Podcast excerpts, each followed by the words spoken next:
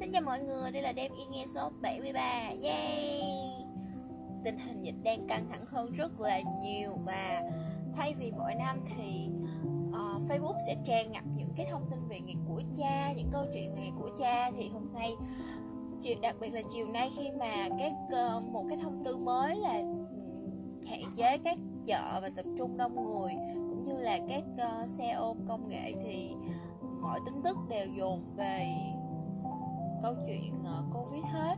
Và phải nói là khi mà tuyền có cơ hội tham dự một cái lớp học thiền uh, thì thầy có một cái quan điểm là tuyền rất là đồng ý đó là uh, mạng xã hội đôi khi có quá nhiều thông tin tiêu cực mà làm cho mình cảm thấy là áp lực và đôi khi là chúng ta stress vì những cái thông tin tiêu cực ở trên mạng như vậy chứ không phải thực sự vì những cái câu chuyện xung quanh cuộc đời của mình thì uh, mặc dù theo dõi tình hình dịch bệnh và cố gắng ở trong nhà để tránh uh, lây nhiễm cũng như tránh gây hại cho bản thân và gia đình thì uh, tuyền nghĩ là chúng ta cũng nên suy nghĩ tích cực hơn một chút xíu và đừng nên xem quá nhiều những cái chuyện đó như thế nữa. Thì không nói là mọi người đừng có xem nha mọi người phải luôn luôn cập nhật bởi vì cái đó là quan trọng mà ưu tiên cho an toàn của bản thân mình. Nhưng mà mọi người chỉ nên đọc một tin thôi và sau đó thì không tiếp tục không tiếp tục đọc cùng cái tin ấy lại khi qua những cái trang khác xe thì mọi người sẽ phải cố gắng là uh, bớt đi những cái đó để mình tâm hồn mình thư thái hơn đầu óc mình sẽ bớt cái sự tiêu cực đó đi và nghĩ đến những cái điều tích cực hơn. Hy vọng là thông điệp này có thể um, giúp cho mọi người một phần nào đó không có cảm thấy quá nặng nề trong thời điểm này.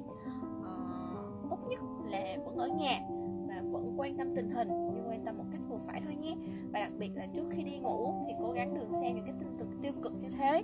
Thì khi đó các bạn sẽ có một giấc ngủ ngon và giấc ngủ ngon cũng ảnh hưởng rất nhiều đến tâm hồn ờ, tính cách cũng như là thái độ của các bạn vào ngày hôm sau nữa. Hy vọng là mọi người đã có được một tip nho nhỏ để có một ngày thật vui.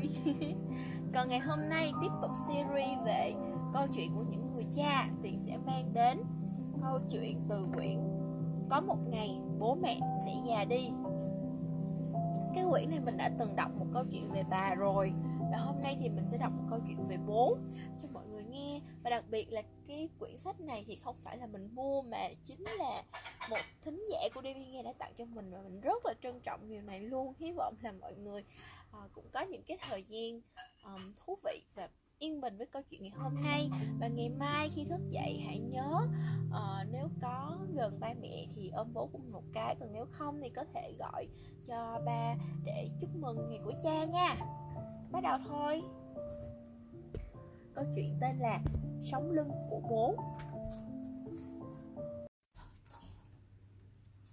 Sống lưng của bố tác giả âu dương tích xuyên. Đang nóng Ăn luôn đi, lát nữa nguội mất. Bố ngày nào cũng mang đồ ăn sáng đến để sửa thói quen không ăn sáng của tôi.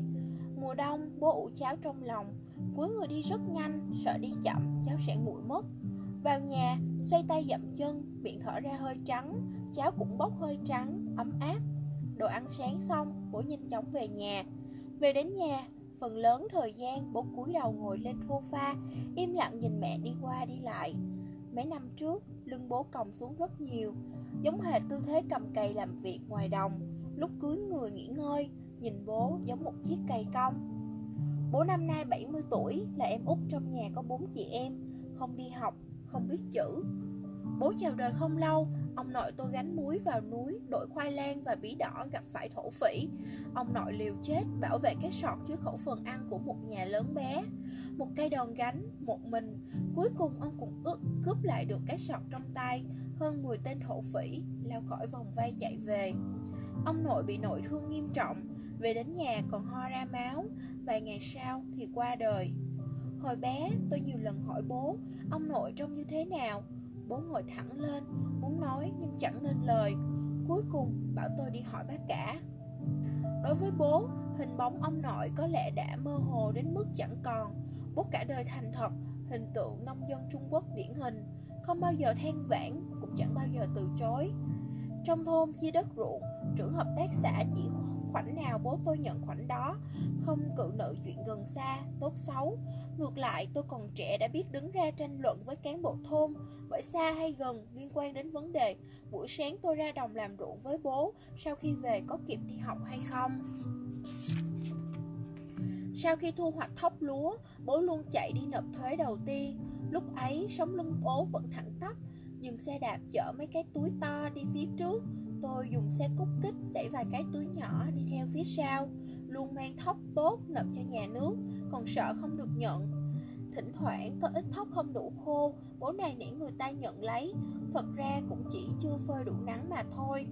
Bây giờ không cần nộp thuế nông nghiệp nữa, còn có trợ cấp trồng trọt. Bố cảm thấy quốc gia đã phát triển, người nông dân ở tầng lớp thấp, số lượng lại đông nhất cũng được hưởng chính sách ưu đãi.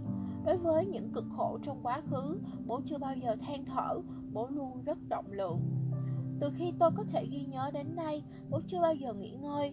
Vừa ghét lại chuyện đồng án, bố đi khắp nơi làm thêm, kiếm tiền, bù vào chi phí sinh hoạt. Thường xuyên ra ngoài từ tờ mờ sáng, đạp xe 2-3 tiếng đi bốc gạch, đóng trấu, đốt lò gạch, hái vải, nghiền đất làm ngói. Gặp lúc không có việc vặt để làm, bố lại lên thị trấn, đạp chiếc xe Phượng Hoàng 28 chở người ta kiếm tiền. Cả đời, bố luôn làm những công việc vừa mệt, vừa bận, vừa vất vả. Năm tôi 12 tuổi, bố mẹ tôi nhận việc đào, nghiền, nhào đất tại xưởng gạch ngói đầu cầu Huệ Chính. Tôi và em trai chưa đầy 10 tuổi cũng đến hỗ trợ. Em trai tôi còn thấp, với tới cái mái nghiền đất, sơ ý để tay áo cuốn vào guồng quay, cả người bị kéo lên không trung, xoay tròn theo guồng mái Bố đi chân trần, cả người bùn đất, đỡ em trai đầm đìa máu từ trên mái xuống, ôm chặt vào lòng. Bố quỳ trên đường dưới nắng hè giữa trưa gay gắt, cầu xin ô tô đi qua dừng lại cứu người.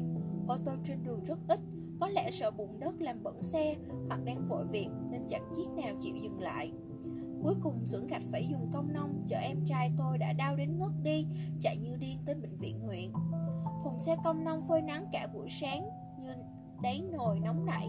Bố nằm trên thùng tôn, thân hình thẳng tắp, dùng thân thể mình lót cho em trai tôi, sợ mấy cài chạy trên đường sóc làm em trai bị thương nặng hơn. Trên đường đi, bố giữ nguyên tư thế này không cử động đến tận bệnh viện lưng và mặt bố bỏng vì tôi nóng, nhưng bố chẳng để ý đến những vết thương nhỏ trên người. Lòng chỉ đau thắt lại vì em trai bị thương. Vào đến bệnh viện, em trai tôi hôn mê bất tỉnh, bắt đầu sốt cao. Mẹ nói hồn em trai tôi sợ quá, vẫn còn ở chỗ máy nghiền, bảo tôi đi gọi hồn em về. Theo lời mẹ dặn, tôi cầm gầu hốt rác, hoảng hốt đứng bên cạnh máy. Trên máy còn dính vết máu của em trai tôi, trông đáng sợ mà âm u dù là mùa hè, người tôi vẫn run lên. Tôi nhìn chiếc máy, lặp đi lặp lại. Anh đưa em về nhà, đừng sợ, đừng sợ.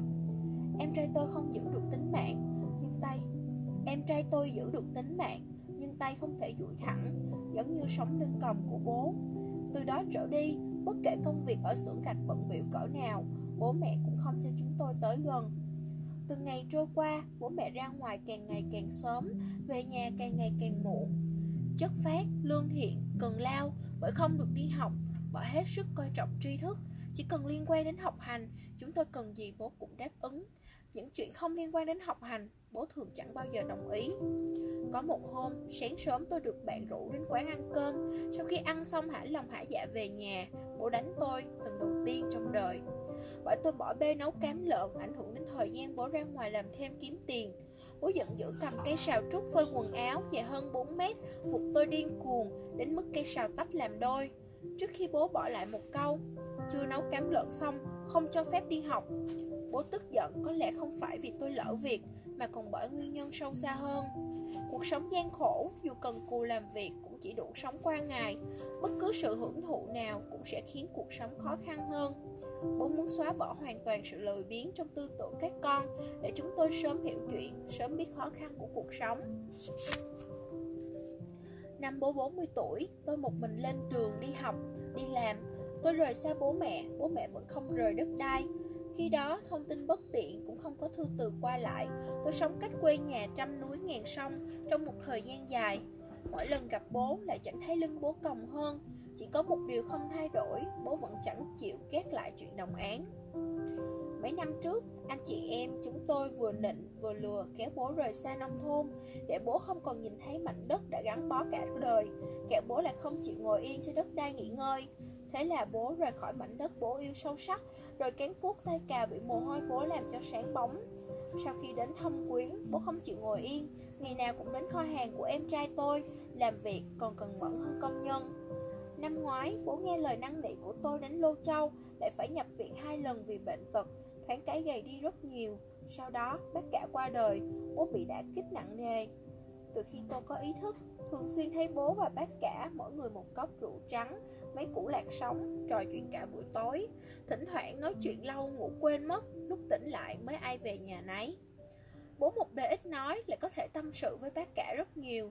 Đôi khi tôi nghĩ bố đã vất vả bao năm vì con cái. Bố cho rằng đây là trách nhiệm phải gánh vác Nhưng rất ít khi mở rộng lòng mình với chúng tôi. Là bố không muốn hay chúng tôi chưa bao giờ nghĩ tới chuyện chủ động tìm hiểu. Nghĩ vậy trong lòng tôi không khỏi ái nái Lúc nhàn rỗi bố tôi thích gấp những tờ bìa bỏ đi trong nhà Cho gọn gàng, ngay ngắn, dùng dây thừng buộc chặt. Mỗi lần thấy vậy tôi đều hỏi Làm vậy bán được giá cao hơn hả bố? Bố chẳng đáp lời không biết muốn tìm được ở đâu chiếc áo công dân, Công nhân đến dính đầy mỡ, mặc vào. Hỏi vì sao phải mặc quần áo cũ, Bố trả lời để làm việc. Có mấy lần lãnh đạo cơ quan chính quyền đến nhà máy thị sát, Tôi giới thiệu bố tôi, Họ nói đùa tôi đang ngược đãi người già. Kỳ thực với người cả đời quen làm việc, Cần mẫn chăm chỉ mới là cách sống bố cảm thấy thích hợp nhất. Nhàn nhã là thành hàng hạ, Hành hạ. Giờ tôi không khuyên bố nữa Bố thấy thế nào thoải mái, tôi cũng chiều theo. Năm nay bố ngủ rất tốt, Chỉ cần trong tay không có việc làm, Một lát sau sẽ ngủ ngay. Trước kia không có chuyện này, Đối với một người quanh năm cần cù lao động, Ngủ là thứ xa xỉ, Cũng không thể tha thứ. Nhưng bây giờ ngoài ngủ, Bố còn có thể làm gì? Bố tới thành phố xa lạ này Rồi xa đất đai quen thuộc Bố yên lặng bước đi, Yên lặng khom lưng ngồi xuống, Yên lặng biến thành hình dáng một chiếc cốc. Yên lặng dừng lại nghỉ trong góc tường. Bố phải đứng thẳng, Nhìn sống lưng bố còng xuống, Mẹ không khỏi cằn nhằn đôi câu. Có lẽ mẹ cho rằng bố đứng thẳng lưng trông sẽ đẹp hơn, Nhưng mẹ không biết Sống lưng còng của bố là dấu vết của cả đời cần cù mệt nhọc. Nó như một ký hiệu đặc thù, In dấu thật sâu trong lòng con cái. Câu chuyện hôm nay hết rồi Và hy vọng là một câu chuyện cũng uh, thú vị à, dành cho mọi người. Có thể là à, không phải ai cũng có được trải nghiệm giống như nhân vật trong truyện. Giống như uh, tuyền bố của tuyền là một người uh, làm việc văn phòng. Nên là uh, nếu mà nói về hình ảnh cày cuốc thì cũng không chưa bao giờ thấy cả vì bố của tuyền cũng không phải là người yêu cây cọ cho lắm. Nhưng mà mỗi người bố thì lại có một cái sống lưng khác nhau.